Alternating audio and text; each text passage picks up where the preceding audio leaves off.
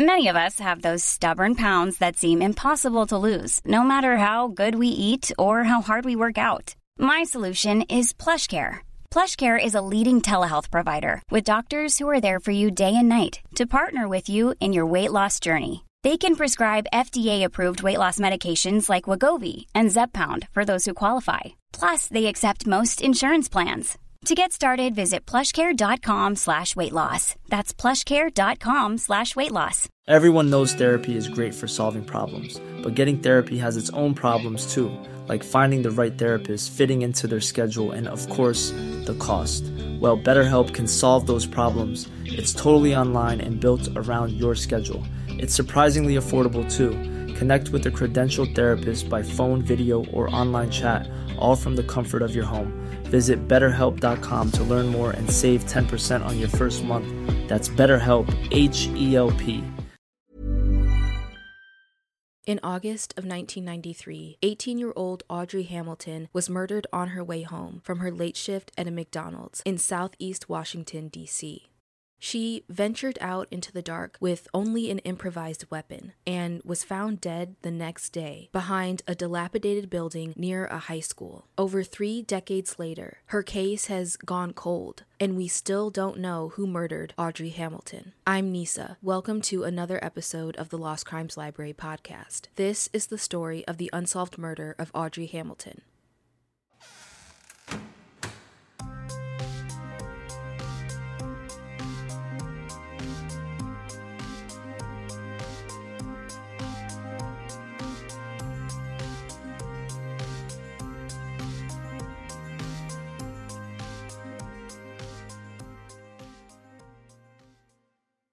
Audrey Hamilton, who was 18 years old and from Washington, D.C., was working a late shift at McDonald's on Saturday, August 28, 1993. She was aspiring to be a model and a beautician. But she worked at McDonald's to pay the bills until she made it big. Audrey's shift was coming to an end and it was getting late. It was close to midnight. She was really tired, and so she told her friends that she worked with that she was heading home for the night. She knew that walking home in the middle of the night by herself was really dangerous. She had to walk several blocks through Congress Heights, which was considered a sketchy and dangerous neighborhood. So she carried an empty glass bottle with her for protection all the way from the McDonald's on Martin Luther King Avenue to her home on Mississippi Avenue, which is approximately a 30 minute walk. So she had quite a distance to walk by herself in the middle of the night with only the protection of a glass bottle. Somewhere along the way, though, something happened because Audrey never made it home. The next morning on Sunday, August 29th, Audrey's body was found near Ballou High School. Audrey was found by a maintenance man next to a concrete divider on a patch of lawn, behind a decrepit four story brick apartment building at 6th and Savannah Streets Southeast. I did a Google Map search of the high school, as that building is still standing today. And its proximity to Mississippi Ave, the street Audrey lived on, and also the proximity to MLK Ave, which is the street the McDonald's was on. From the map, MLK Ave turns into Savannah Street, but you'd have to go down Savannah Street to get to Mississippi Avenue, which is to the east of the area where Audrey's body was found. After authorities examined Audrey's body, it was determined that she had been raped and strangled. After finding the body, investigators spoke to witnesses, and one witness said that a man who looked to be around 5'6 and 120 pounds ran across 6th Street, put his arm around Audrey, and then walked away with her. Investigators also learned that moments after the first guy walked up to Audrey and walked away with her, there was a second man hanging around the area who seemed suspicious. And this interested police because they believed that Audrey had been assaulted by at least two people. So, investigators were thinking that this second suspicious man may have been involved in Audrey's murder. It's not clear how investigators came to this conclusion, though. It's also not clear if the first man who approached Audrey actually knew her or did not know her. However, investigators felt it was likely that the man threatened her with force if she did not walk away with him. As police continued to investigate the case, there was a new development that was significant to the case. Two months after Audrey was murdered, there was another murder victim. Her name was Deborah McManus. She was 39 years old, and she was found on October 29, 1993, beaten and strangled to death behind Ballou High School in a wooded area near a trash bin. An autopsy determined that the manner of death was homicide, and she was murdered on October 23rd, six days before she was found, and that the cause of death was asphyxia due to manual strangulation. Detectives felt that it was possible that the same person who killed Audrey also killed Deborah. They came to this conclusion based on the fact that the conditions of the bodies were similar, and some characteristics of the attacks matched. Eventually, three years had come and gone. Two Southeast Washington, D.C. women had been murdered, and there was still no movement in the cases no suspects, and no arrests, not even a person of interest. But in 1996, there was another development in Audrey's case. In the spring of 1996, two seniors from Ballou High School were murdered. 15 year old Nikeshia Semple and 17 year old Sharmika Lazembai were strangled. One of the girls was found partially undressed, and the other was found nude. And this was very similar to how Audrey and Deborah were found three years prior. Nikeshia was found April 7th in a wooded area in the 4300 block of Livingston Road Southeast, and Sharmika was found 20 days later in a grassy area in the 100 block of Xenia Street Southwest. After these women were found, a group of FBI agents and DC homicide detectives spent over a year reviewing the deaths of 125 women throughout the city during the last 10 years trying to see if there were connections and trying to figure out if those connections would lead them to a suspect. And Audrey and Deborah's cases were among the ones that were being reviewed. And although police did look at all four cases, based on the similarities in each case, they emphasized that the similarities between the two sets of cases are limited. So it's not like they are 100% confident that the same person who killed Audrey also killed Deborah and the two girls. However, they maintained that the girls killed in 96 were murdered by the same person. They believed the links between the girls and Audrey and Deborah's cases were not as solid.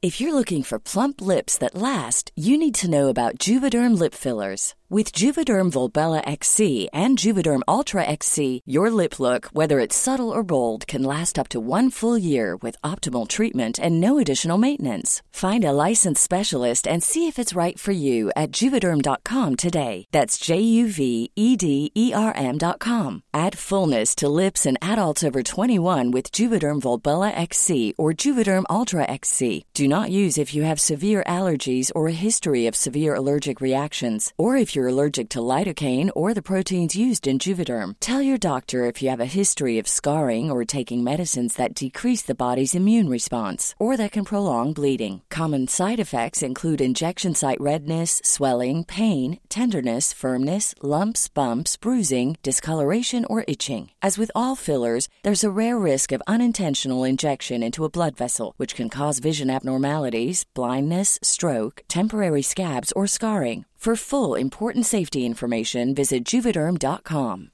Hey, it's Paige DeSorbo from Giggly Squad. High quality fashion without the price tag. Say hello to Quince. I'm snagging high-end essentials like cozy cashmere sweaters, sleek leather jackets, fine jewelry, and so much more. With Quince being 50 to 80% less than similar brands. And they partner with factories that prioritize safe, ethical, and responsible manufacturing. I love that. Luxury quality within reach. Go to quince.com slash style to get free shipping and 365 day returns on your next order. Quince.com slash style. Hiring for your small business? If you're not looking for professionals on LinkedIn, you're looking in the wrong place. That's like looking for your car keys in a fish tank. LinkedIn helps you hire professionals you can't find anywhere else, even those who aren't actively searching for a new job but might be open to the perfect role. In a given month, over 70% of LinkedIn users don't even visit other leading job sites. So start looking in the right place. With LinkedIn, you can hire professionals like a professional. Post your free job on linkedin.com slash people today. Hey, it's Ryan Reynolds, and I'm here with Keith, co-star of my upcoming film, If, only in theaters May 17th. Do you want to tell people the big news? All right, I'll do it. Sign up now and you'll get unlimited for $15 a month in six months of Paramount Plus Essential Plan on us. Mintmobile.com slash switch. Upfront payment of $45 equivalent to $15 per month. Unlimited over 40 gigabytes per month. Face lower speeds. Videos at 480p. Active Mint customers by 531.24 get six months of Paramount Plus Essential Plan. Auto renews after six months. Offer ends May 31st, 2024. Separate Paramount Plus registration required. Terms and conditions apply if rated PG.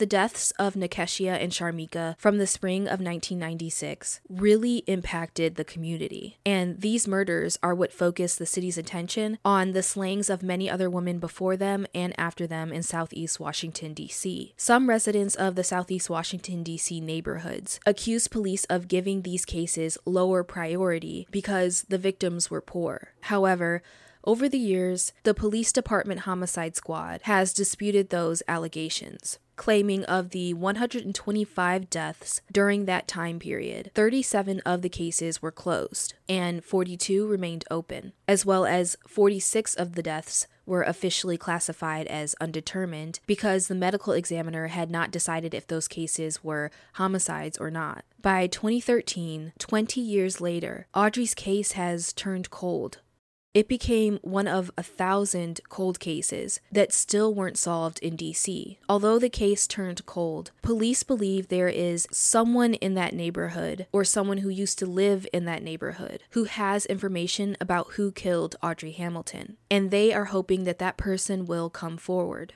Although Audrey's case has turned cold, there is some good news regarding Deborah's case. Almost 30 years after Deborah McManus's murder, a suspect was arrested. On August 18, 2022, police arrested 58 year old William Ransford, a Southeast DC man, and he was charged with second degree murder.